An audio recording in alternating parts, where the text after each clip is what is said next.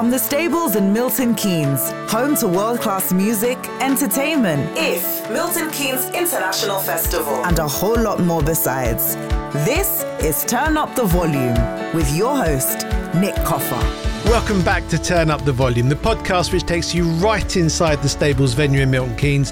And today, well, I've got a wonderful episode for you featuring music royalty and national treasure, although he'll not thank me for saying so, and one of the country's finest singer songwriters. So we'll hear from Judy Collins, who opens up about her childhood, her new album, and her career. Oh, we didn't have any money. My husband said, You should go get a job doing something you know how to do. That's how it all came about. He was in school, we were in Boulder, and I got my dad to hook me up with a, a little pasta and pesto place where called Michael's Pub, and I got an audition, and from then on, that's how it's gone. Richard Coles talks about life after the cloth, death, anger, grief, and his time in the communards. Well, I ran away to London in 1980 from the Midlands, you know, in an effort to find a livable life as a young gay man. I was 18. And Jimmy Somerville did exactly the same, except he didn't come from the Midlands. He came from working class district of Glasgow. And we met in the sort of commonwealth of gay runaways in London. We were both living around King's Cross, actually. And we became instant friends.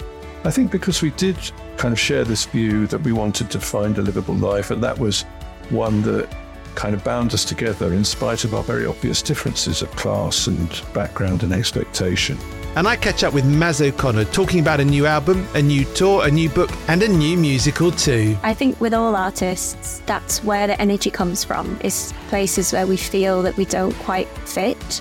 And I think that if we felt like we fitted somewhere easily, then we probably wouldn't need to make art. That's all coming up in this latest episode of Turn Up the Volume from the stables in Milton Keynes. Great local venue, small, perfectly formed, great atmosphere. It's something really different and it's really local. It's just such a cosy, intimate environment. I get to see bands that I first saw 50 years ago. Great eclectic mix of music and a really lovely community. Yes, if you're one of our regular listeners, I think you know how this all works now. Exclusive access to artists we all love, long format interviews where we really get a chance to delve deeply into what makes them tick. And hopefully, in listening to these interviews, it'll inspire you to come to the stables to enjoy its beautifully curated programme. Find out more at stables.org or stablesmk across all social media channels. Let's get straight to our first guest. Judy Collins has a voice which has accompanied so many of us for decades. Two of her songs, Both Sides Now and Albatross, both sit easily in some of my all time favourite tracks. And still she writes, still she tours, still she performs.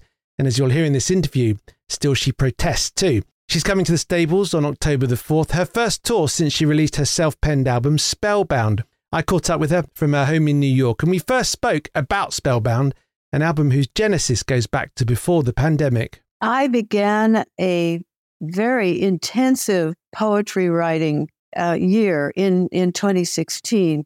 And it really was in order to get off the ground with, with songs. And I really had, to, I usually do that, but I would quite often do it at the piano. But then as I was touring so much, I had to find out a way to get the words into poetry so that I could bring it home and, and see if it worked out as a song. And so that that I did three I actually wrote 365 poems in night in 20, 2016. I didn't. I haven't done that since. Uh, but my, it was a challenge from my husband. He said, "Don't don't do ninety in day ninety and ninety days. Do three hundred sixty five days, and write every day," which I did. So I got a whole lot of wonderful things out of that challenge. I spent a lot of time with the album and I listened to it a lot uh, when it came out. And it really comes across as a very personal album, autobiographical actually. And it takes in 1960s Greenwich Village, going further back as well to your childhood in Colorado. Did it feel important to you to, to tell these stories? It's very much a personal journey. And it was not conscious. I didn't go into it thinking, well, I'll tell my life story here. But a lot of it came up because of writing, because of dreaming, because of thinking about the things that really counted in my early development and in the kind of relationships I've had with nature, with friends, with my career, with my parents, with growing up. Uh, and m- my, particularly the song that I first started working on from after the poetry writing was a song called Arizona. I had had a situation in 1962 where I was hospitalized with tuberculosis in Arizona. And it's the first time I'd been there. I'm a Colorado girl, but I had not really spent time in Arizona, but I was in quarantine in this gorgeous hospital that had a, a view out of the mountains and the canyons and everything. And so I had some time.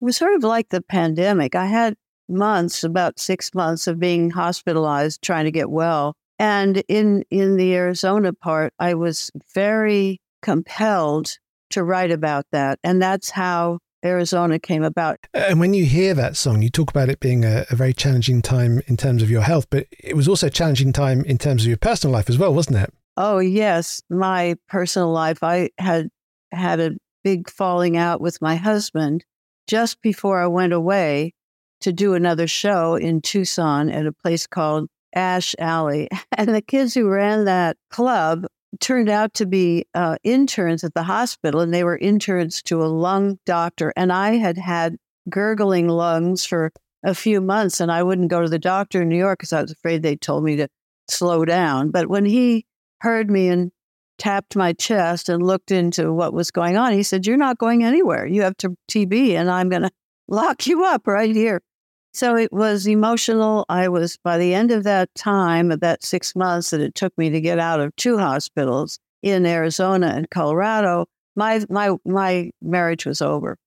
I tell you what really comes across in that song and other songs is, is how vivid uh, the memories are in these songs. I wonder, is that the power of music? Is that its ability to take you back somewhere so clearly, so vividly? Oh, that's very much a part of it because when you when you settle the melody into the lyric and it matches and it takes you someplace that you wouldn't know you have, would have gone there is something very mysterious and very mystical about that combination you know i think about a lot of these american songbook writers who wrote separately you know rodgers and hart rodgers and hammerstein it's an interesting question i don't uh, i have written with i wrote with a little bit with Ari Hest and I made an album with him in 2016, which was nominated for Grammy. And he was the one who really kicked it off for me to get into this writing of of this album of Spellbound because it was an experience that I hadn't had really seriously writing with somebody else. And also I let him look at a lot of lyrics that were half done and he made suggestions and helped me. So in a way, I had a co-writer that I didn't really know about. He didn't do a lot with my songs, but here and there there was a word or there was a phrase, and it helped. There's a gorgeous track on the album called When I Was a Girl in Colorado. And Judy, that girl in Colorado loved music, loved playing the piano, was a very, very fine pianist. And had you followed the advice of your piano teacher at the time, you'd never have picked up a guitar. That's absolutely right. she was not happy. I was in the middle of, of learning a Rachmaninoff second piano concerto, the hard one, da da da da da da. And I was getting it, I had it memorized and uh, I was getting it up to speed. And I turned on the radio.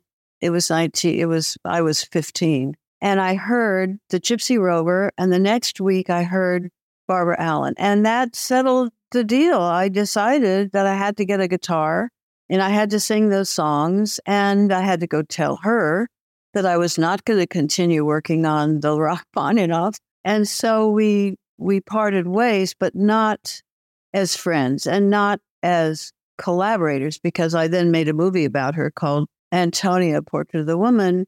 And I was nominated, my my director, my co-director and I were nominated for a, an Oscar in 1975 for that movie. So she she got to go to the Oscars and meet Robert Redford. You know, just just uh, touching on, on that Colorado period briefly again, because it it's really easy for interviewers like me. It's stating the obvious for interviewers like me when we look at the influence of parents uh, and the influence that those parents had on the artist. But your grit, your determination, your incredible work ethic. Here you are, still touring into your eighties. These can all be traced in many ways to your dad, can't they? Absolutely. We went to in, on Monday night. We went here in New York to see a play about Eisenhower General Eisenhower, President Eisenhower. I'm very close with his da- his granddaughter Susan, And I called her the next day and I said, Have you seen this? She said, Yes. And then we talked about it. And I said, You know, it inspired me to go back and try to put together a theater piece about my father, the music, the training, the the fantastic influence that he was on me. Because and that was, you know, how she felt about her grandfather, that he was just this tremendous influence. And she's a brilliant woman and has done amazing things in her life. And I think it's all because of this parental influence in my own life. And I do want to tell his story. I was asked to do an interview about On the Road, and it's based on Jack Kerouac. But as I began talking about it, and the reason that he called me was that I'm on the road all the time. And I said, I have letters, 15, I mean, 30, 40, 50 letters from my father written on a typewriter in the my father was blind so he didn't drive. So he had a driver and when he was on tour in the early in the 1930s and 40s the end of the 30s the beginning of the 40s he wrote these letters to my mother and they have survived and they are extraordinary letters. So it's very important for me to have seen that piece on monday but also to talk to susan about it. And we really discussed how powerful it is to have a parent who leads the way in some way and challenges us to do the best we can with what we have. And doesn't it show how wonderful it is to, to keep those written records? I had a similar thing actually with my grandfather who wrote uh, many letters to my grandmother uh, during the Second World War. And you, you kind of wonder what my children are going to find. I mean, will it be sort of WhatsApp conversations or text messages? Uh, the, the beauty of that written word is, is so powerful, isn't it? It's very powerful. And I think it all comes down to journal keeping and doing what you want to do and being honest with your own direction and not trying to follow the crowd and always being on point about your your determined uh, life and what you want to do in it. You know, thinking about my own children, um, I try to imagine how a 15 or 16 year old Judy was able to confidently rock up to Greenwich Village and join that folk scene, play Folk City, play the bottom line. Were you incredibly confident, very determined, quite lucky, or perhaps a bit of A, a bit of B, and a bit of C? Oh, I think it was a combination of all those things. I was very determined. Oh, we didn't have any money. My husband said, You should go get a job doing something you know how to do. That's how it all came about. And he was in school. We were in Boulder, and I got my dad to hook me up with a, a little um, pasta and pesto place where called Michael's Pub, and I got an audition. And from then on, that's how it's gone. And of course, what helped you is that you had an eye, an eye for a great song, perhaps penned by someone who didn't yet have the profile that they deserved. I wonder whether it required a different approach, singing a song rather than your song. Oh, no, it's all the same you have the same challenge when you write your own song as you do when you sing one by Sondheim or by by Leonard Cohen. You it has to be up to standard. It has to be the way it should be. And so the general line is sing it the way I see it. And yet, correct me if I'm wrong, in the States, if you sing someone else's song, no matter how big the hit, you don't earn a dime, do you? No, we have, we are the only country in the world, the only country in the free world who does not have a royalty for performance. So let's say Joni Mitchell has made millions and millions of dollars on both sides now. I've never made a cent from the radio royalties. There are none. Uh, I and uh, Frank Sinatra have never made a penny on any song that we sang of somebody else's and it still goes. We're still fighting it. It is a bill which passed in 1939. I have my suspicion that it was uh, LBJ who helped to push it through because he was in Congress and he had started buying radio stations in Texas, putting them in his own, in his wife's name and Lady Bird's name. That's my suspicion, but it has lasted for 39 years. Everybody for for a hundred for uh, for 84 years because I'm 84. I was born in 39. I was born the year this bill passed. And uh, it is trouble for us because the uh, us who, who sing other people's songs because we don't we don't get that rate. By the way, if an English person has a hit here and they here in this country, they don't get paid anything either because we don't have reciprocal. I don't get paid in England because we don't have reciprocal from English artists who sing here It's just a trouble. It's all over the world that everybody else gets the the the performance royalty for singing somebody else's song, but here in this country, I don't. We don't. I just wrote a long piece. I'm sure he thought I went on and on about it, but nobody knows it. In fact, artists don't know it. I once called Bette Midler when I found out. I didn't know about this until a couple years ago when I went to Congress with the Sam Moore of Sam and Dave. You know, he and he and Sam and Dave they wrote many many songs, but they also sang other people's songs. So they were at the Congress talking with me, and afterwards, Joyce, his wife, said to me, "You know, when we were here ten years ago, we got death threats after having pe- appeared before Congress. Everybody's gone on do- appearing before Congress trying to get this bill changed. They haven't the the radio lobby is so heavy and so powerful and so rich that they they come to these meetings too and they sit behind beside you gloating and they know they can't they can't get to, they can't, can't turn this We've spoken a few times before, and I think by now you know that I'm a bit of a, a, romantic when it comes to creative pursuits. And I wonder whether the story you're telling there suggests that you did this purely for the art. You sung these songs because they were great songs. You you you, you recorded them because you wanted to record them, not for any financial gain.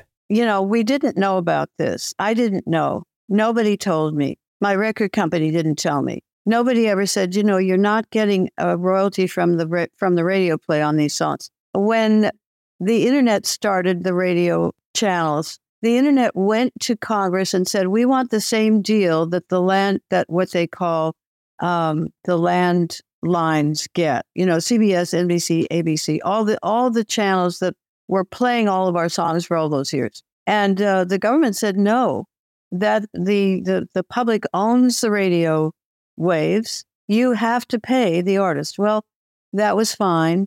Then Sirius Radio tried to pull a few numbers on us. Sirius Radio decided that they would not pay the royalty. They would do that, but they would not pay the royalty on anything made before made made before 1972. Well, most of my big hits were early. So I have I think there are organizations at this point that are trying to track plays and trying to get us paid as much as they can.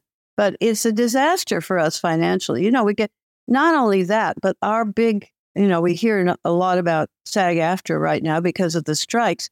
SAG AFTRA, I've been in SAG AFTRA forever. In, in 2019, just before the pandemic, SAG AFTRA pulled the health care off of everybody who's over 70 years old. So everybody's trying to, you know, screw us, if you'll pardon my French. And uh, so I'm not very happy with SAG AFTRA and not, not not everybody over under uh, over 70 is happy. They're very unhappy about it. And might this explain in part why you're still on tour, why you still perform, why you still uh, tour the world? You're, you're, coming to the UK, of course, you're going to be at the stables on uh, October the 4th. Is that part of the reason? Of course it is. I mean, I, I make a living, but I don't make a big living and I don't have the kind of income that would allow me to say, oh, let me take a year off and go live in Spain or something. That's not where I am. But I will have to say that the the planet and life on the planet provides you with reasons to continue doing what is needed on the planet. And I believe that what I do is needed. I know that I provide something that's essential to people's mental and physical and emotional health and my own. So, in a way, I would suppose that I would be on the road anyway when I was interviewed by the Washington Post after I, when I was going down to Washington with the Grammy people to plead about this uh, performance royalty situation, they said, you know, in the paper the next day, they said, you know, Judy Collins is going to have to have travel all her life because she doesn't get uh, a royalty. Nobody listens to this. Nobody really understands it. Nobody, even the even the performers who are affected by it, well, they don't know what to do. We used to think that Barbra Streisand was a little criminal because she would take a piece of the publishing from songs that she recorded. And we thought that was not not not very not very above board. But now we understand why. Yeah. Because this way she was paid because the publishers are paid on the songs. That's why Joni Mitchell is a billionaire and I'm not. Hmm. Well, Julie, you know, you know that I speak to you as much as a fan uh, as a podcast host here, and you've certainly been alongside me for as long as I can remember. And when you say that you touch people and you play a role in their lives, uh, there is no doubt that that is the case with people like myself and and and the thousands and millions of people who love your music. And we're looking forward to having you uh, back in the country at the stables. So I want to finish with this, uh, Julie, because when we last spoke, which was possibly maybe five years ago, it was certainly pre-pandemic. I recall you speaking about the fact that you were always seeking seeking answers to questions, to understand yourself, to understand your past, your grief, your losses. You sound really serene on the album, and actually, you sound really serene here today. Have you finally got the answer? I've always had the answer. The answer is to work, to live, to have friendships, to do your very best, and to read a lot of uh, Marcus Aurelius. Judy, absolutely lovely to catch up with you as always. Uh, and we're, we're really looking forward to having you back in the country. That's a pleasure. I look forward to it. And thanks so much again for a wonderful, wonderful interview, Nick. Thank you. Yeah, she always surprises me when I speak to her. Still fiery, still passionate, still brilliant. Judy Collins in concert at the Stables on October the 4th. Ticket details from stables.org. Coming up shortly, I've got a lovely interview with Maz O'Connor, who's also going to sing live for us. But first, Richard Coles. Now, you'll hear in this interview what he feels about being called a national treasure. Spoiler alert, he doesn't like it much, but it's fair to say that he has reached that status. He recently left the BBC and also left the priesthood, two huge changes for a man whose whole life has been defined by change and indeed loss. He's back on the road, touring his one man show, which will take in his time in the church, in the communards, on the BBC, and the challenges he's faced in recent years, not least in the young death of his husband David. I was able to chat to Richard about all these things ahead of his appearance at the stables in October, and I started by asking him how the de-vicaring was going. Well, I mean, I am de-vicaring inevitably because that's what happens when you stop being a vicar. Some of it I sort of feel reasonably okay with, and some of it has been rather surprisingly weird. I didn't realize, and, you know, more fool me, the extent to which I'd been defined by the role, I think. When I stopped doing the role, I had to really struggle sometimes to work out what was the point of me. It's interesting because you talk about uh, identity and, and working out what the point is. Because I, I, looked at your story and it struck me there's been a lot of departures from the communards, from the church, as you just mentioned, from the BBC, parts of your life which were huge parts of your identity. And I, I wonder whether they're they're all hard in their different ways, the losses, the changes, the, the transition. Well, that's interesting. I mean, the, the, I think it's really because of my kind of restless nosiness, which means, and also I think um, overactive imagination, which means that I find it easy to imagine myself um, in fresh fields and pastures new. And that has always had a huge appeal for me. Um, so I think I've sometimes accelerated those processes without fully realizing quite what I was leaving behind. And inevitably, if you change from one thing to another, it requires you to leave things behind. Um, I think about that much more now, actually, than I used to. But I, have always reserved the right to travel um, singly and as lightly as possible, although I've kind of handed that right back now because I'm uh, not single and I'm pretty settled now. Is it a desire in a way to, to free yourself up when, when you take on these changes, these transitions? Is it in a way to free yourself up to talk more freely, be more free, be more yourself? I don't know. I think it's sort of restlessness. I mean, I grew up in Kettering in the 1960s and 70s. And so my first kind of conscious thought was, where is the life beyond here? And I think it kind of shaped me. Um, and I've remained shaped in that way that I am always kind of curious about what's over the horizon. Um, I think I would have made rather good explorer in the olden days um, if I'd perhaps been more physically optimized for the more onerous aspects of that role. Thinking about the um, the roles that you've had, going back to those roles, and, and these are all roles which come with, I'm going to say, a certain status, perhaps even a, a certain prestige. Very different versions of status, very different versions of prestige, but status and prestige all the same. And I'm not certain I'm using the right words here, but I do wonder whether status and prestige are something that you've always been attracted towards. And if the answer happens to be yes, Richard, do you know where that comes from? Well, the answer is yes. Um, not just in myself, but in others too. And I'm slightly embarrassed to admit that, but the evidence of my life is fairly conclusive, I think. Um, I think for myself, it comes from when I was a teenager. My father, who was a shoe manufacturer in the Midlands, uh, well, that sector collapsed, and with it went um, our um, place in the ranking of my world, if I can put it that way. And I think I was rather affected by that. And I think I've always been determined to uh, make my own way in the world. Trouble is, do you know what I have? I realize now my best friend, Matthew, I've known since I was a little boy, we were at school together. He pointed out to me that there has always been a hard nosed Midland manufacturer in me. And I think that's true. But that's intention, of course, with the version of me that I wish to put into the world, which is of someone who is critical of materialism, a socialist, a Christian. Um, but then hey, I'm a mess of contradictions. Guess what? this notion of uh, of the you, of the Richard that you put out into the world, actually really fascinates me because we all know you as the urbane, calm, whimsical, even vicar who's who's on the radio, and you are all of these things. But everything also has its flip side. And when I was thinking about the storied life you've had, I wondered how how much of it has actually been driven or coloured by anger. Oh, it's an interesting question. You're not the first person to ask that either, Nick. Um, well, I don't particularly like being angry. For me, it feels like a sort of flu, and um, I don't like it.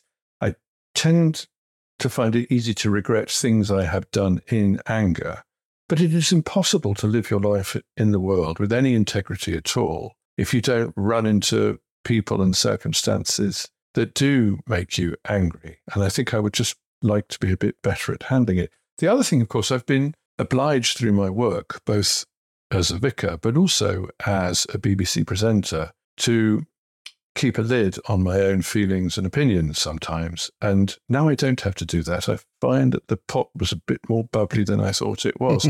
and I have felt quite angry lately. And I think that's partly because I've had to stop buttoning it up um, in order to serve the institution in which I found myself.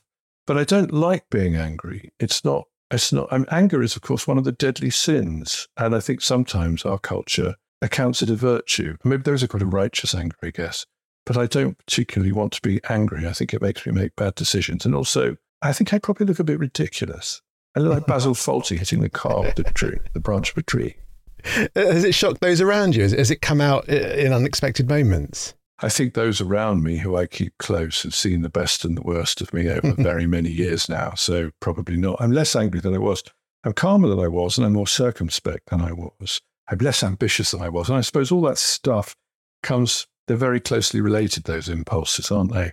And I think they've just died down a little bit, whether that's age or fulfillment or conviction, I don't know. We can't have you coming to uh, the stables and not talk about obviously the musical part of your career. Uh, tell us about the the young Richard Coles who, who met Jimmy Somerville. Well, I ran away to London in 1980 from the Midlands, you know, in an effort to find a livable life as a young gay man. I was 18. And Jimmy Somerville did exactly the same, except he didn't come from the Midlands. He came from a working class district of Glasgow. And we met in the sort of commonwealth of gay runaways in London. We were both living around King's Cross, actually. And we became instant friends. I think because we did kind of share this view that we wanted to find a livable life. And that was one that kind of bound us together in spite of our very obvious differences of class and background and expectation. And of course, opposites often form close bonds, and I certainly did with Jimmy. And then, to my immense good fortune, he turned out to be one of the most spectacularly gifted singers of the era, which I didn't know at first. Um, and so that was good for me, and I kind of hitched my my wagon of musical gifts, which are not particularly notable, hmm. to his exceptional musical gift it's well documented though, isn't it, that you pretty much hated the attention that Jimmy got when the communards went stratospheric. You really didn't like the fact that he got all the glory. Well, it, was already stratospheric for, for, for, Jimmy, if you see what I mean. So Bronski Beat happened, and then I came into Bronski Beat after it had achieved its first success to play saxophone. So I was just a hired hand. And then when Jimmy and I left, we formed Communards as equal partners. But of course, Jimmy's prestige was enormous and his recognition was enormous and nobody knew who I was. And there was this kind of rather grotesque, monstrous, greedy part of me that resented him getting all the attention because I wanted some of that attention too. My ego wanted feeding. And um, I was dumb, really. And I just, I didn't realize that, of course, um, things all in good time with that sort of thing. But also, I think I probably got a better deal of it than Jimmy did because I think Jimmy was more defined by what he did then because he was so good at it and because he was so famous. I think I was allowed a bit more latitude in doing other things because I was not particularly notable or noticeable. Opposites attracting two fiery personalities, jealousy, envy. Did it ultimately just implode? Uh, not really. I mean, it, it was very difficult relation. I mean, well, I, I love Jimmy. I still do. He's a remarkable person. I hold him in the highest respect and love too. But he was difficult to be around because he was exceptionally gifted, and like lots of exceptionally gifted people, he could be a sort of bonfire really and suck up the light and the fuel. And also, he was not someone who was noted for his restraint, and I was the opposite of that, I suppose. And so sometimes I found if ever we had something we needed to sort out a difficulty, a disagreement, I would be Machiavelli and he would do nuclear war. and that's not a great combination. I in particular was very good at being Machiavellian. And, um, and so we didn't really understand each other. And we did, that made a lot of, of our relationship very difficult. And after a while, it became impossible. Uh, this often happens in bands, of course. And so we, but I think we still had enough regard for each other not to, to sort of lapse into acrimony. So we just decided we were going to have a break in 1987, and we're still on that break in 2023. I do wonder how the uh, Jimmy of today and the Richard of today, knowing what you both know, and if you'd known it back then, how it would have been different if the, you know, the 60, 61 year old yous had, had been together 40 years ago. Well, that's an interesting question. I mean, I know there are certain ways which I'd have been different. I'd have been less self regarding. I would have been less preposterously um, uh, egocentric and I would have been more long sighted, I think. And I think I would have tried to work out ways of making my professional relationship with Jimmy more fruitful. But if you knew then what you know now, you wouldn't know what you know now. I, I want to move on. Um, look, I've I've thought of a million different ways of asking this next question because I'm sure you've been asked it in a million different ways. And I've got to be honest, I haven't actually found uh, the right answer. Because you, you'll have been asked, you know, how how do you go from a life of pop stardom and drug benders to basically a, a life of the cloth? So I'm racking my brains how to ask it differently. And I guess from the outside, we view it as you know, troubled soul finds God, then all's grand and sorted. But surely it's not just that easy. Surely finding God is no panacea to all of the problems that went before. Well, absolutely. Um, uh, I mean, you don't really find God. God finds you. Well, that was, was my experience. And when God did find me, I sort of realized that actually I'd been loitering on the threshold of that for years and years, but I, I wasn't aware of it. So, on the contrary, I thought it would be absolutely the last place I would ever find myself at home would be in a church. But actually, it was one of the first places I found myself at home because of the chorister when I was a kid. And I grew up in the Anglican tradition, singing music to a very high standard. And I think I just liked being in that building. I liked the architecture. I liked the noise it made. I liked the people. I liked everything about it. I didn't like having to believe in God, which seemed a most ridiculous fairy tale, and nobody mm-hmm. in his right mind could do that. And then, after a period of kind of great turbulence in the 80s, I remembered how I had felt when I had been in chapel when I was a boy, when it was a good feeling. And I wanted to connect with it again because it seemed important to me that there might be stuff happening in my life that I should take there. I wasn't sure why. It wasn't really a conscious thought. Um, and so I did. And the minute I stepped over the threshold, I realized it had been waiting for me forever, really.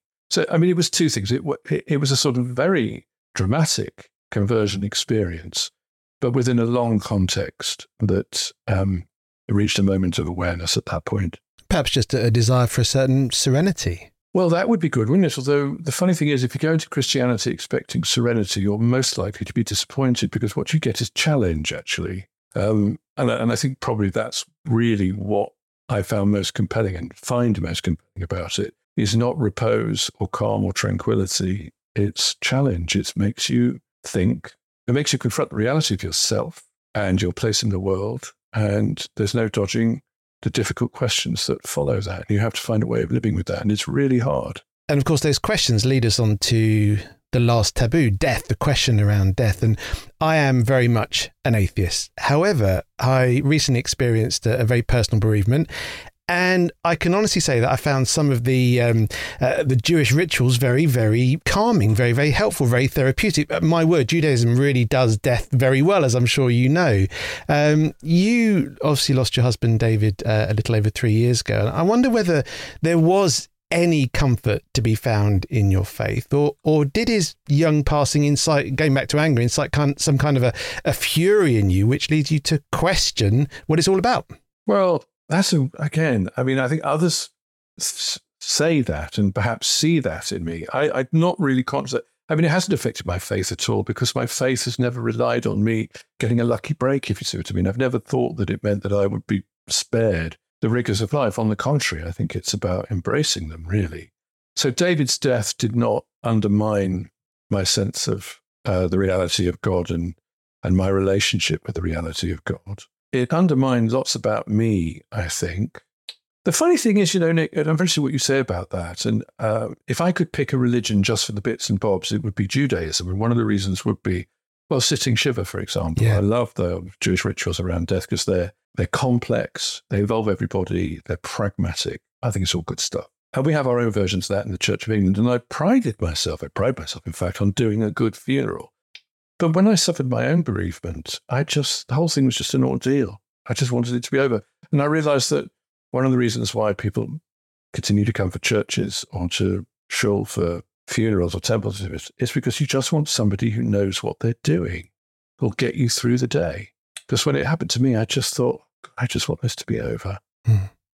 And you're right, because that's of course what the Jewish faith and the Jewish community does, is because it, it picks you up, doesn't it? it? It wraps you in a in a protective coating for those seven days. Uh, then you're left to your own devices. But it really is that sense of having people around you who who, who you can turn to. Yeah, and it does articulate something very important, which is this is one of the most significant and solemn and taxing and life changing moments that you will ever experience. And on Wednesday, we're going to go to Grodzinski's and buy some chopped liver. Life goes on, right? I, I tell you as a quick final thought, because I don't want this to be a, a theological discussion, but what I found really interesting, I, I'm very good friends with Charley Baginsky, who is a rabbi, and she's the chief executive of Liberal Judaism. And she was telling me that basically the elders 2,000 years ago were, were the forerunners of psychologists and therapists. And I found this really interesting. She said, yeah, they really understood grief, they really understood bereavement, they really understood the cycle. And it did get me thinking, again, as this atheist that I am, around how much of religion is actually founded in really good early common sense. I think that's right. And because it's community based and because uh, we have many centuries of reflection on the experience of dealing with the reality of life in all its light and shade. So um, uh, I think often people are, I think people sometimes think religious people are rather disembodied spiritual creatures who don't really engage with the reality of life. And of course, it's exactly the opposite is the case.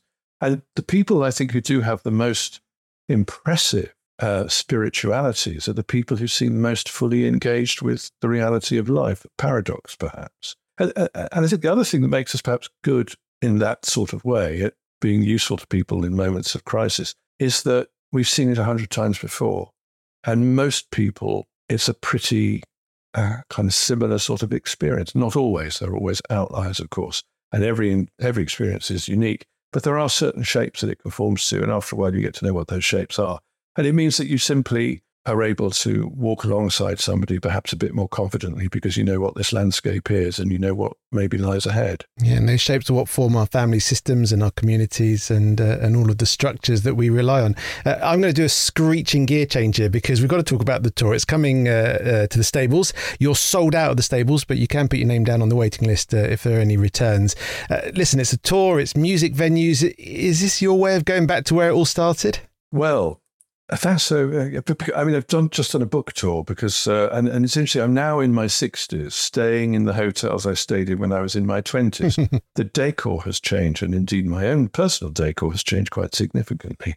Carrying a bit more timber now, but it is interesting to note that after the twists and turns of my own life, here I am again, walking out onto a stage and trying to entertain a crowd. The difference is, is that I'm I'm talking to the crowd now, and I'm not standing behind an instrument or making up a song it's uh, I'm trying to have a, an interesting time talking to people and giving them a chance to talk back to me. So how does it work? It's you on a stage telling stories. Kind of, yeah. Trying to. I mean, the, the sort of germ of the show is that um, someone once described me as a national treasure, which is an occupational hazard if you're kind of in the media and over sixty. Sooner or later, someone will start doing that. Um, and my and David, my late husband, uh, said, "You're not that at all." I said, "Well, I know not." He said, "I grant you borderline." National trinket. so that's my starting point. And it's about um, how I seem to have arrived at this. Very interesting. You know, yesterday, Nick, I went to interview Michael Palin, who is a real national treasure. Yeah. And I realized that my pretensions towards that time, I particularly wanted actually, I have very mixed feelings about it. but I'm very much in the foothills um, of his Himalaya, if you see what I mean. um, but, but but I'm I'm interested in how you get there and what people mean when they think you're that, and also how you try to live your life when the expectation of those around you, and obviously this comes out of vicaring as well, is that you are a certain kind of person thinking certain kinds of thoughts, and you know you need to preserve your right to think your own thoughts and to be the person you are and to change and to experience life, and that might not always be to the taste of those around you. So let's accept that you are a national treasure, and let's let's uh-huh. so let's finish with this. If I'd said to the twenty-year-old, let's say the twenty-year-old Richard Coles, that forty years later he would be well and truly ensconced in the ranks of official national treasure or small trinket, however you want to call it, what would his response have been? Perhaps, let's say, in five words or less. Absolutely, absolutely, absolutely, absolutely delighted. Richard's coming to the stables on October the 26th. The evening sold out, but do keep an eye on the website or get in touch with the box office just in case there are any returns. You can also keep up to speed with Richard on Twitter and on Instagram. Just search for Rev Richard Coles. This is Turn Up the Volume from the Stables in Milton Keynes, and let's finish today with Maz O'Connor, an artist I've long loved. Drawing from across the spectrum of folk music, her beautifully crafted songs speak of heartbreak, love, loss, uh, and a constant searching for answers. Musically and at times vocally, she reminds me of Liz Fraser from the Cocteau Twins, and anyone who knows me knows that that is the highest of praise. Her latest album, What I Wanted, sees Maz seeking connection and meaning under the backdrop of London's nights. It's gorgeous, and she'll be bringing these new songs to the stables on the 5th of October. When I spoke to Maz, she took me back to the time just after the first lockdown when she started recording her new album with Will Gardner. Yeah, I think lockdown for me, um, and probably for a lot of people, uh, made me reflect on sort of patterns that I'd gotten into and, and habits um, in, in general in my life, but, you know, especially in my music and in my artistic practice. And so I'd, I'd spent lockdown exploring sort of new directions I might want to go in. And my friend Will Gardner uh, is a composer, and I'd sort of I, knew him a bit at uni, and we we had a very good mutual friend, but we'd never worked together before. And he was working and still works in like quite a different part of music to me. So you know, I'm doing uh, mostly folk music, and I'm a songwriter, and I'm touring. And and Will was doing um, electronic and instrumental composition, like mostly for film and TV and things like that. So I just thought it would be a cool like collaboration and perhaps something that would be out of the ordinary and would kind of, you know, shock me out of those habits and patterns. And I was really up for that after lockdown because I, you know, I kind of hadn't really realized that I was getting a little bit stuck in a rut creatively. Um, so yeah, I just reached out to Will and I said, should we, should we get together now that we can? Um, now that we can meet in person and see what happens. And we didn't really have much of a plan. I certainly didn't say the words album, let's make an album to him. um, but yeah, we, we started writing together. And the way it would work would be that we would kind of generate like musical ideas together. Um, and then I would take that away and, and write the song over the top and then bring the song back to him and we would then work on it together.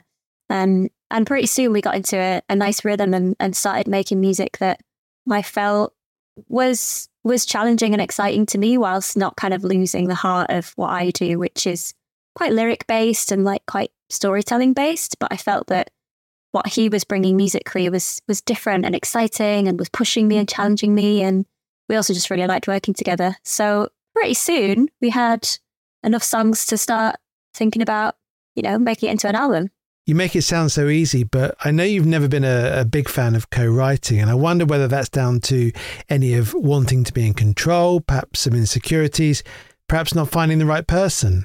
Yeah, I think it's all of that. Um, and I think the good thing about working with Will um, was that, like I say, first of all, we, we didn't put any pressure on it. So sometimes with co writing, it's organized by like your manager or by your label or by your publisher or somebody in your team as a musician. And they sort of hook you up with somebody that you don't know. And sometimes, I don't know if this is the right reaction, but sometimes I've taken that a bit personally and been a bit like, oh, okay, you think I need help from this person, you know? Um, and it can be a bit sort of tense and, and there's like pressure on it to come out with a song. And you don't know this person and you might not like vibe very well or, or whatever, you know. Um, so it's yeah, in the past it's not been something that I've really enjoyed. But with Will, we were more just hanging out and making music and seeing what happened, and there wasn't pressure on it. And I think importantly with Will, we have very different skill sets. So it's not like anybody's like treading on each other's toes. It's like we're both sort of creating something, like bringing something to the table that the other person can't bring.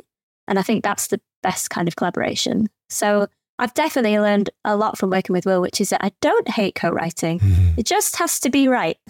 And you've also created what, in many ways, is a new sound for you because we know your established acoustic sound. This new album, as you've hinted there, incorporates a lot of lo fi electronic elements too. I mean, the intro to Jessica, in particular, is, is really, really gorgeous. Um, this is quite a departure for you, isn't it? Yeah, I, I suppose it is. Um, I think, yeah, we we were so that intro to Jessica, for example, um, actually started with me on the violin. I'm a, a, a very average violin player. I learned it at school and I didn't keep it up. Um, but yeah, I'm just playing a rhythm on the violin and it went through something called an OP1, which is this really cool piece of kit. It's like a tiny, tiny little keyboard. And I don't know how it works, but um, Will does. and you like you put an acoustic sound into it, whether that's the violin or my voice or whatever, and then you can mess around with it on this OP1. So you can like enter a acoustic sound into the piece of kit and then you can like mess with it from there. So you can like put the pitch up by like three octaves or down by three octaves, or you can speed it up, slow it down, and totally kind of bend the tempo of it and stuff like that. So I think that's what we did with the violin on Jessica. So it's kind of it is an acoustic sound to begin with, but then we mess with it. And that that was kind of what we did with all of the electronic sounds on the album is that they have an acoustic beginning. You know, nothing is like just taken from a, a sample of a computer. It's all a sound that we made um, originally, like acoustically. And a lot of it is my voice actually that we've manipulated. Um, but I just wanted, I just wanted something different. And I think, yeah, it had been a long lockdown, hadn't it? And and it was a long two years that we were working together. And I just kind of the lockdown just made me think look, if there's stuff you want to do, you should just do it. Time to play. That's it, time to play. And there's no guarantees. And, you know, I didn't know if I was frankly going to have a career after the pandemic anyway. So I thought, well, you know, this is the time to experiment and explore and, and try something new. And now everyone wants an OP1. yeah, I think they're incredibly expensive, but yeah. Listen, in uh, in Soho, the track on the album, you repeatedly refer to home or to going home.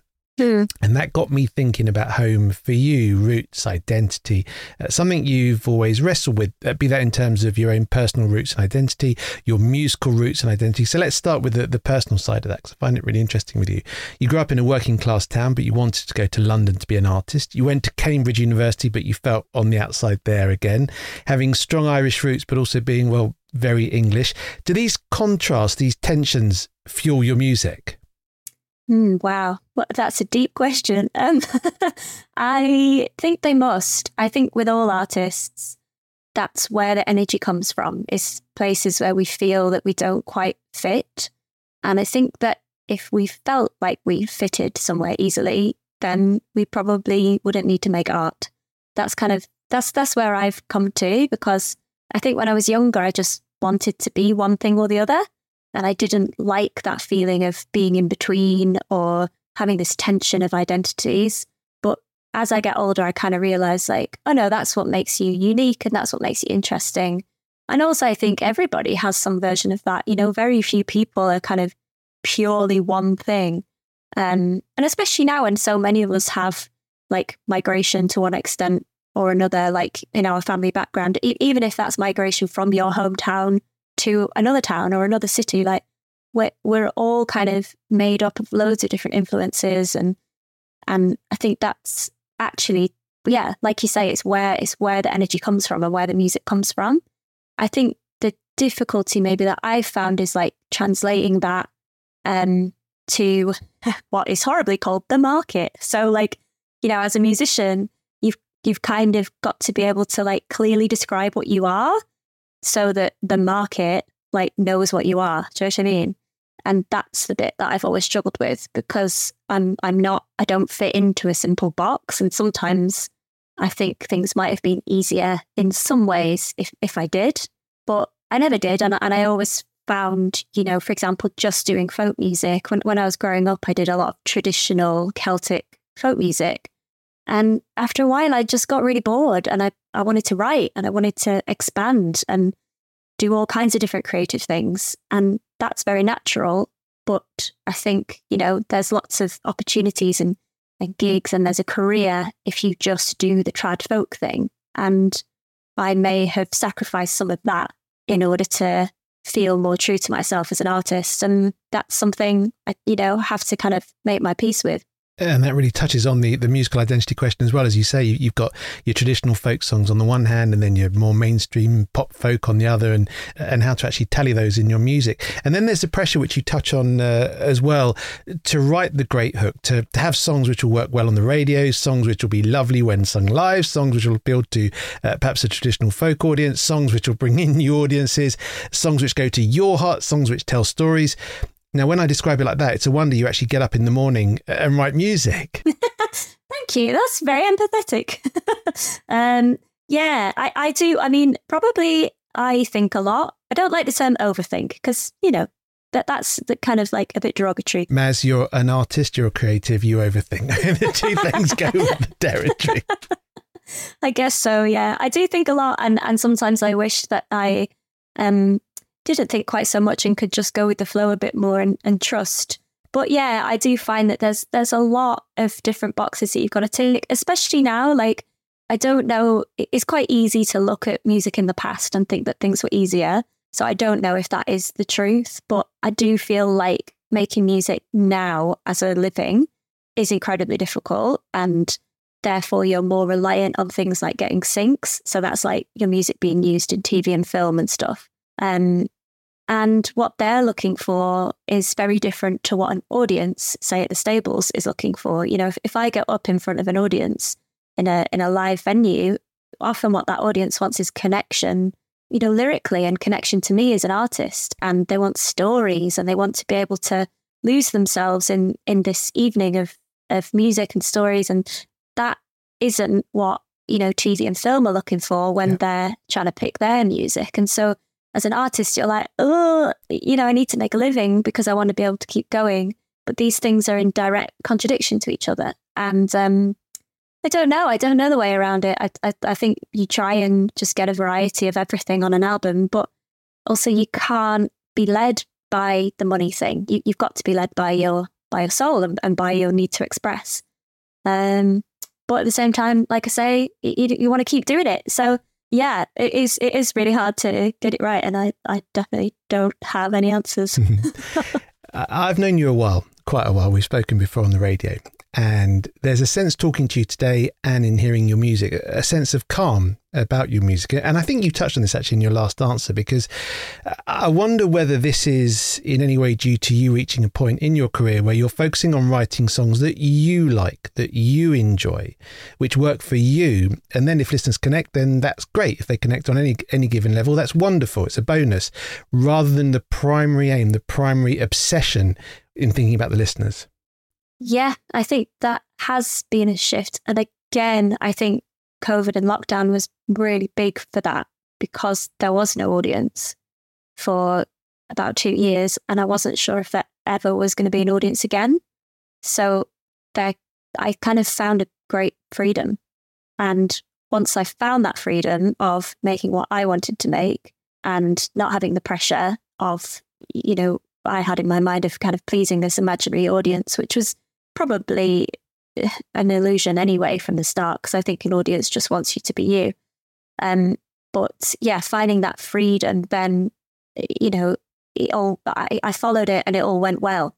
So, and I, I didn't lose any of my followers, and I eh, the world didn't implode. Mm-hmm. So I'm I'm carrying on with that, and and I think also what's helped is that I've um so I've written a musical, and I've also written a novel, and both of those things are are kind of on their way. So it has taken pressure off my music in terms of like making a living, but also in terms of getting all of my artistic expression out. I have different outlets now and I can explore, I can explore different things in different um, forms, and that's been massive. So music can just be fun now, you know. And I say this without a hint of, of being condescending, but your creative life has grown up.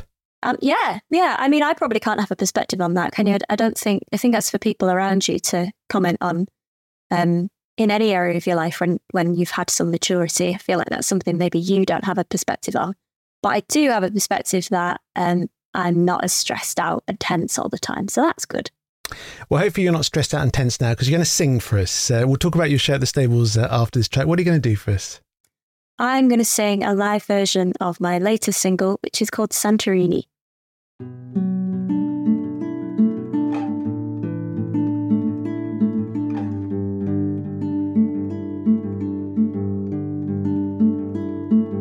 Winter's hard, I know I let it get to me.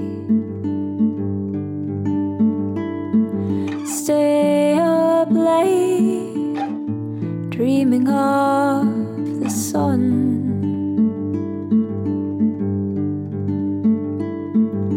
I have this fantasy of sleeping by the waves in Santorini. and loving you right like I always should have done.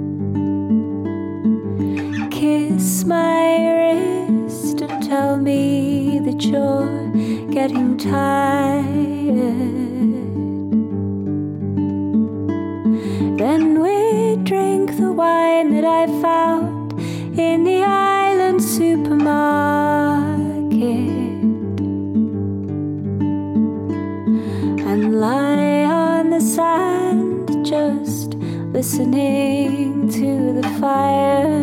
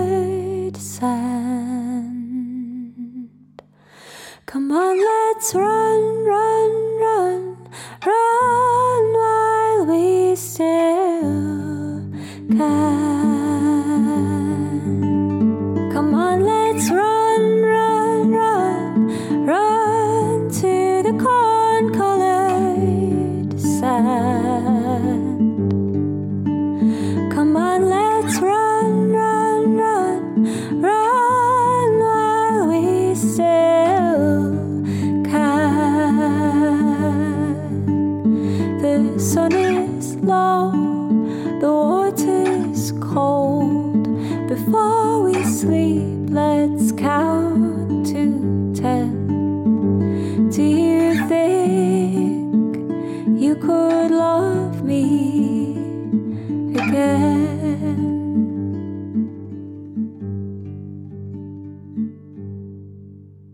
absolutely wonderful uh, as always. Uh, Maz O'Connor, Santorini, no doubt a track you'll be playing at the stables uh, when you come to uh, stage two. What are you going to be bringing, Maz?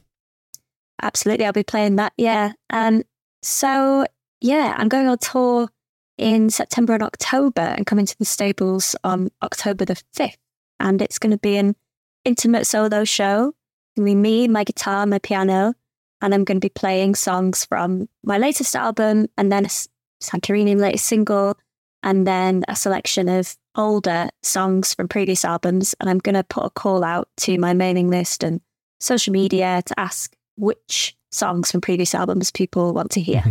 Maz, absolutely lovely to catch up with you as always. Thank you for having me. Thank you for the lovely questions. There's Maz O'Connor completing our wonderful trio of guests on this episode of Turn Up the Volume. For tickets for Maz's show, do go to stables.org. And for more info about Maz, it's mazoconnor.com and, of course, Maz O'Connor on social media. Thanks as always for taking the time to listen to Turn Up the Volume. If you enjoy it, please tell your friends to seek it out. And don't forget to follow the podcast if you're not already doing so. That way you'll get notified of all future episodes. And we'd always be really grateful if you could just leave us a quick review and a rating on your podcast apps. It really helps to get the word out there. It's been a real pleasure to put this episode together for you. I hope you've enjoyed listening to it as much as I've enjoyed making it. I'll be back in a month with more great artists for you. Until then, from me, Nick Coffer, and all the team at the stables, it's goodbye for now.